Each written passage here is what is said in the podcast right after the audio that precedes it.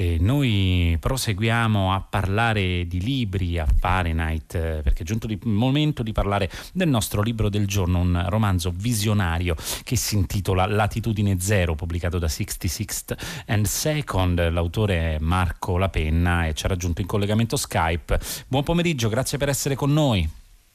Buon pomeriggio, grazie a voi.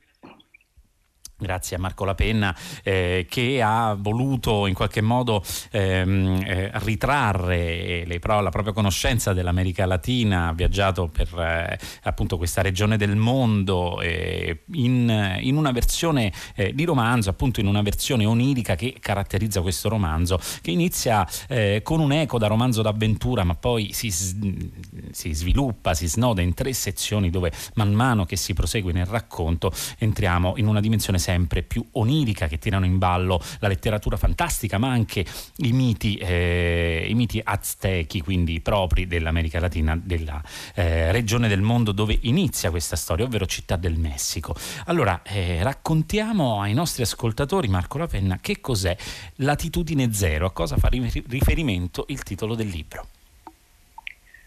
allora, Latitudine Zero è innanzitutto il romanzo che racconta un luogo, racconta una foresta in cui i desideri, le passioni degli uomini, tutto quello che hanno di più recondito si trasforma in un demone, un essere abbastanza fisico, abbastanza tangibile, che li accompagna lungo i loro passi e che ha la particolarità di nutrirsi degli altri demoni. Latitudine Zero è il centro pulsante di questa foresta dove si raccolgono tutte le forze, tutte le forze divoratrici, carnivore e cannibali,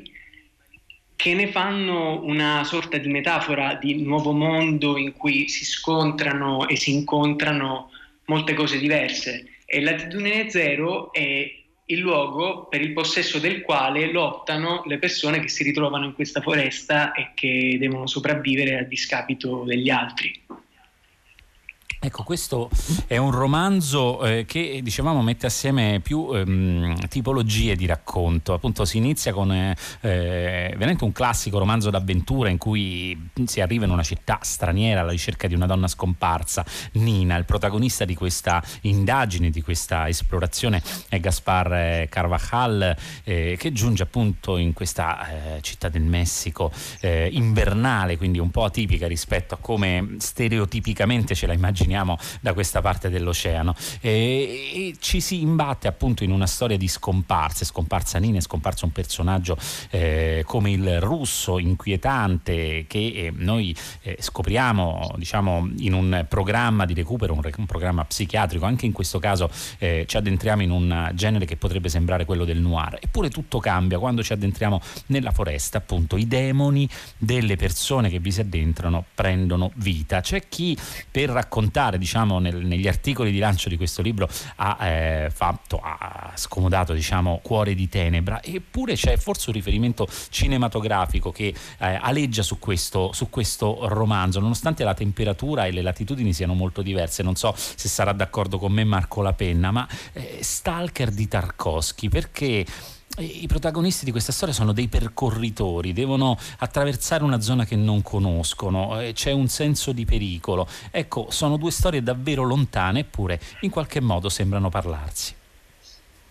Sì, sicuramente mi, mi fa molto piacere che tu citi Stalker perché è, uno, è un film sicuramente formativo per me e forse proprio la parola percorritore, che sono le persone che entrano nella foresta, ha un legame con lo Stalker di Tarkovsky e si trovano un po' nella stessa situazione. Gli stalker affrontano la zona che tira fuori quello che hanno dentro, la foresta tira fuori quello che hanno dentro. E tu mi dicevi poco fa, il protagonista si chiama Gaspar Carvajal, che è un nome che ho preso in prestito a un altro episodio che parla di una scoperta. Gaspar de Carvajal era il cronista del primo attraversamento documentato del Rio delle Amazzoni dalla Cordigliera Andina fino alla, fino all'oceano.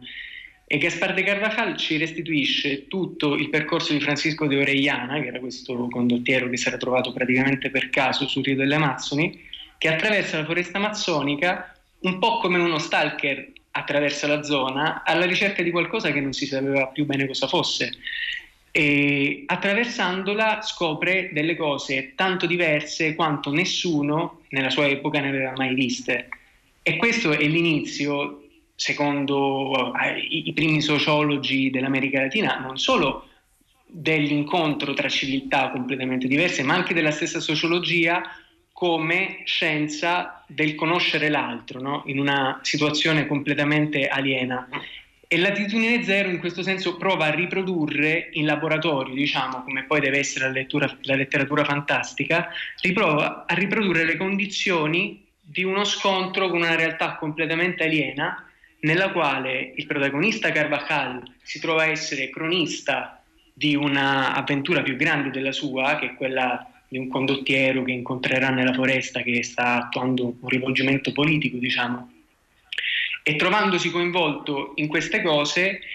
eh, dovrà scoprire se stesso, come succede allo stalker di Tarkovsky, come succedeva all'esploratore che per primo si inoltrava nella, nella, giungla della foresta amazzonica e come succede al Marlow di Cuor di Tenebra che citavi prima quando si spinge alla ricerca di Kurz.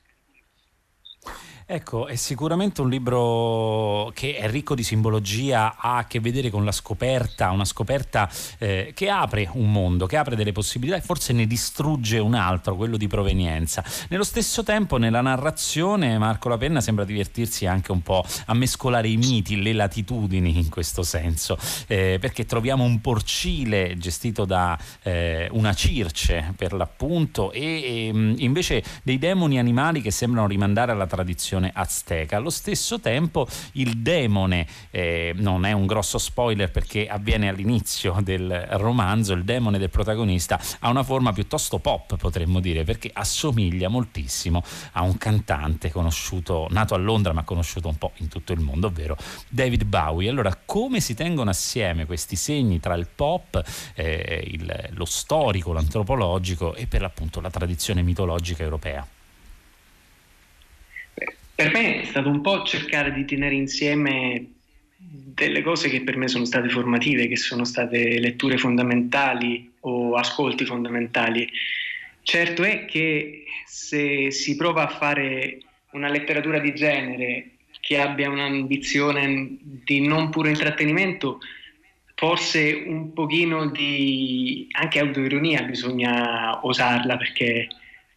e insomma, e, da lì viene l'incrocio di David Bowie con la mitologia azteca che dicevi tu, con il, con il porcile di Circe, che però sono tutti elementi direi funzionali anche alla storia. Il porcile di Circe è un po' la metafora di quel mondo che dicevi tu che si perde entrando nella, nel, nel nuovo mondo, nella foresta. Come nel porcile di Circe gli uomini diventavano porci dimenticandosi di se stessi nel momento in cui bevevano il filtro della maga,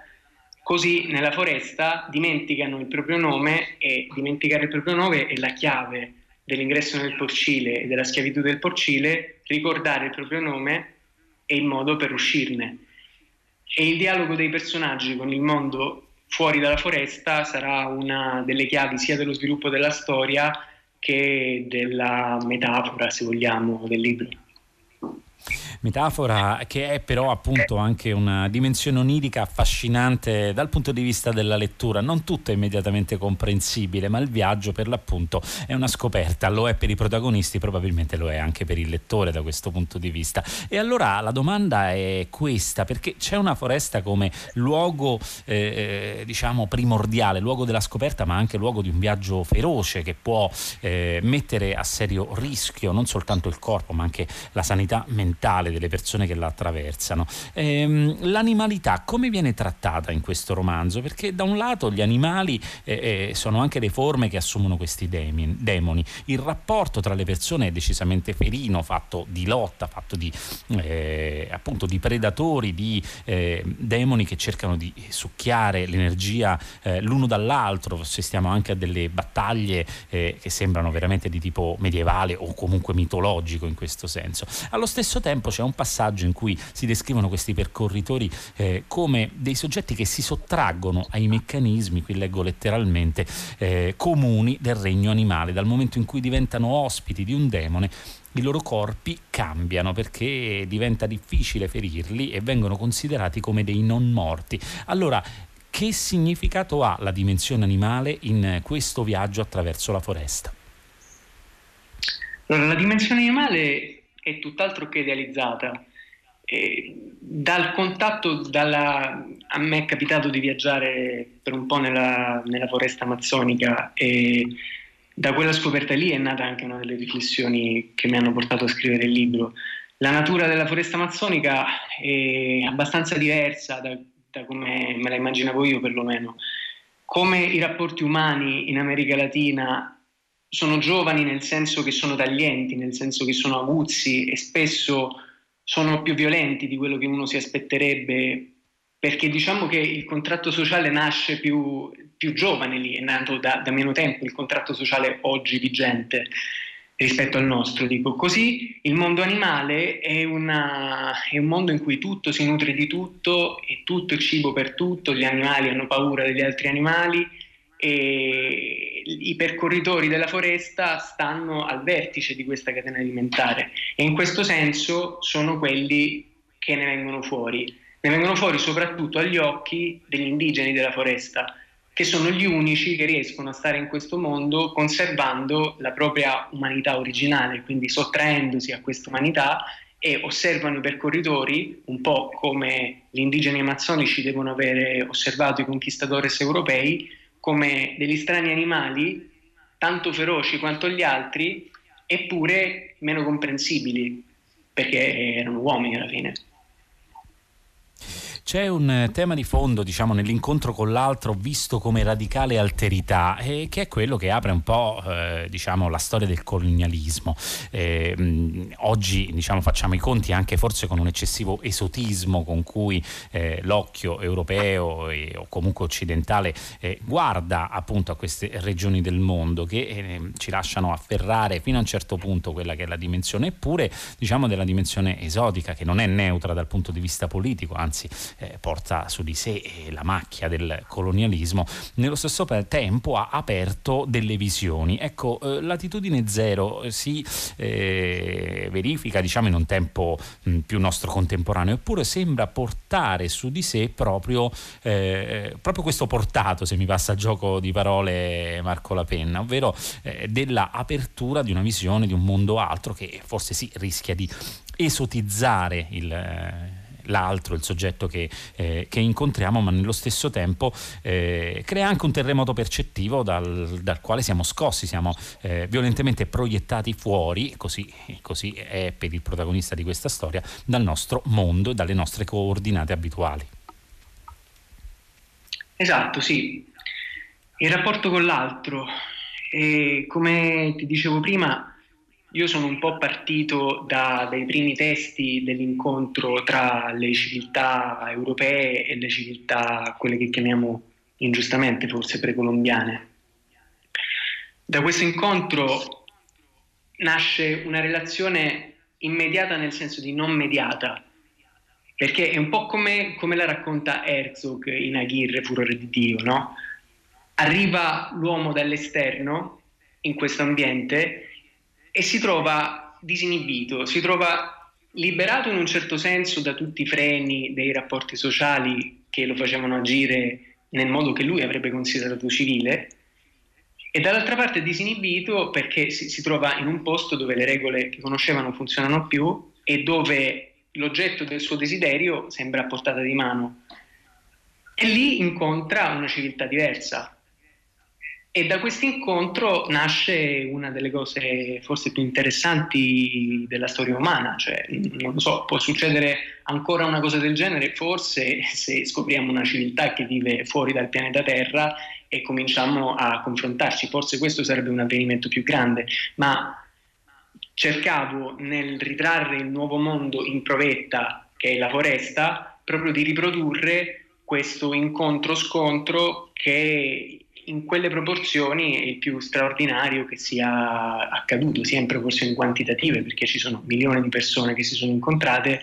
sia in proporzioni qualitative, perché il livello di isolamento reciproco di una civiltà dall'altra era completo, sia in un senso che nell'altro. E quindi da lì il senso profondissimo dell'incontro con l'alterità totale.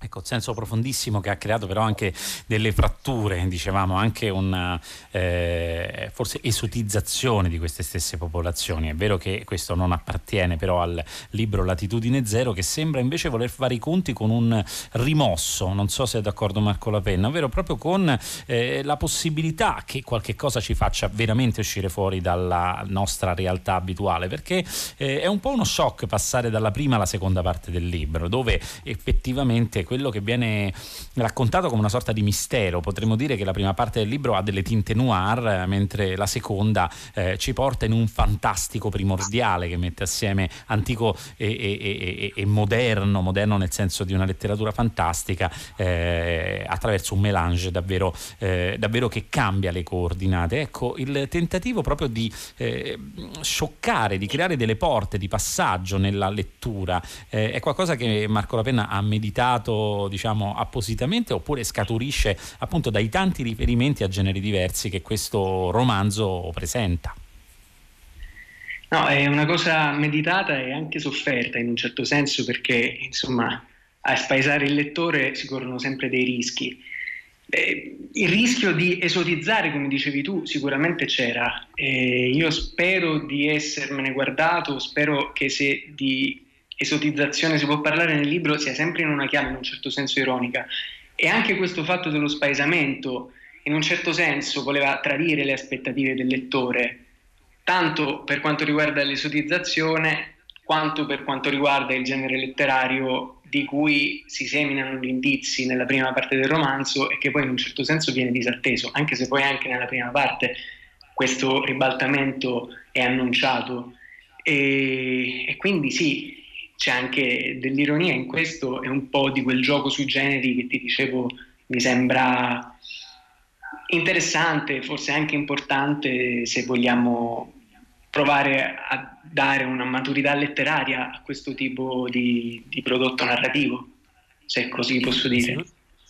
È sicuramente un libro o un prodotto narrativo, come lo chiama Marco Lapenna, che porta dentro moltissime suggestioni e che affascina. Ecco, se è difficile raccontare nel dettaglio eh, le vicende, che sono comunque molte, di questo viaggio, eh, che è anche un viaggio di formazione, un viaggio avventuroso, che inizia in una città del Messico, lo ricordiamo per gli ascoltatori, eh, invernale prosegue in una foresta fantastica fatta di demoni che prendono forma animale. E c'è, c'è qualcosa del romanzo d'avventura sicuramente, oltre all'elemento fantastico politico, eh, ma questo poi ci porta eh, chiaramente a un discorso eh, di pantheon letterario, se possiamo utilizzare questa parola, un po' come è un pantheon di animalità, quindi di, eh, di qualcosa di non mediato, ma nello stesso tempo ci rimanda a delle forme quasi divine, quello che assistiamo, vediamo materializzarsi nella foresta, eh, un po' tutti gli scrittori, in questo caso parliamo di un esordio per Marco Lapenna, hanno il proprio pantheon personale. Allora, quali sono state le divinità, se possiamo usare tra virgolette chiaramente, veramente questa parola, che hanno accompagnato eh, Marco La Penna nella stesura di Latitudine Zero, ovvero quali libri, quali suggestioni, quali parole hanno accompagnato questo immaginario? Allora, come dicevi tu, sicuramente la mitologia greca è, è, importante per me, sicuramente la mitologia azteca che ci si incontra, il serpente piumato, Quetzalcoatl, il guerriero giaguaro. Per quanto riguarda la letteratura più moderna, Cuore di Tenebra che abbiamo citato è sicuramente uno dei punti di riferimento. E Cuore di Tenebra è la sua rivisitazione cinematografica che secondo me lo approfondisce perfettamente che è Apocalypse Now. E poi c'è, c'è una cosa che è un po' meno alta volendo ma per me è molto importante. 20 medaglie sotto i mari di Verne. Il rapporto del testimone che racconta la storia di Nemo con, eh, con Nemo è simile, secondo me, mi ci sono ispirato per il rapporto di Carvajal che in seguito a un incidente personale, diciamo, entra nella foresta e si trova a essere testimone di qualcosa di più grande di lui, di una vendetta, di un, di un viaggio, di un'avventura che ha per vero protagonista un capitano carismatico che si chiama Columbus in questo caso, che a me per molti versi ricorda il capitano Nemo di 20.000 leghe sotto i mari. Ecco, non è peregrino affatto riferimento a, mm, eh, a, appunto a Verne perché il tema dell'avventura è anche al centro di questo romanzo. Ma allora una domanda la faccio a Marco La Penna, eh, il riferimento al libro, ma anche oltre il libro. È davvero possibile oggi l'incontro con un altro radicale in un mondo come questo, trasparente, reso trasparente dalla tecnologia che ci fa viaggiare, o almeno ce lo faceva fare prima del lockdown che stiamo affrontando e che ci permette anche di scrutare, ad esempio attraverso Google Maps, eh, una foto diciamo, di una strada dall'altra parte del mondo eh, a distanza ravvicinata. Questa trasparenza della tecnologia ha minato radicalmente l'incontro con l'altro che cerca di raccontare l'attitudine zero. Beh, secondo me sì, un incontro così immediato non è più possibile, come dicevamo prima, perché le possibilità tecnologiche sono cambiate, il mondo è molto più piccolo di una volta. Ed è proprio per questo che serve la, lettura, la letteratura fantastica, secondo me, per riprodurre nell'astratto, in condizioni semplificate, diciamo, dei fenomeni che sono troppo complessi per essere giudicati nelle loro forme elementari nella realtà noi incontriamo l'altro continuamente. Questo incontro però è inquinato, per così dire, ma anche reso più ricco da tutta una serie di informazioni che nel mondo in cui viviamo sono impossibili da escludere. E la letteratura fantastica invece funziona come un laboratorio, perché nella letteratura fantastica io posso creare le condizioni per vedere come reagiscono i miei personaggi e per vedere come avrei reagito io, per cercare di capire me stesso ovviamente prima di tutto, e magari chissà per dare anche al lettore qualche occasione di trovare nella letteratura uno specchio, che è una cosa cara proprio a Tarkovsky che, che citavi poco fa. Latitudine Zero in qualche modo è un tentativo attraverso la letteratura di creare un eh, antidoto all'eccessiva trasparenza eh, del mondo di oggi e anche alle letture eccessivamente razionali perché inverte molte delle coordinate del mondo abituale per aprire appunto un incontro radicale con l'altro in una foresta fantastica fatta di demoni eh, reali in forma animale. Questi sono soltanto alcuni degli ingredienti di un moderno romanzo di avventura, parliamo di Latitudine Zero Zero, pubblicato da 66th and Second, il nostro libro del giorno di oggi a Fahrenheit. Grazie a Marco La Penna per avercelo raccontato. Grazie a voi. E questa conversazione di Fahrenheit, come le altre, sarà disponibile in podcast sul sito eh, di Fahrenheit. Ora lasciamo la linea a Paolo De Angelis che vi aspetta con 6 gradi, mentre l'appuntamento con Fahrenheit, come sempre, è per domani alle 15. Un saluto e una buona serata da Graziano Graziani.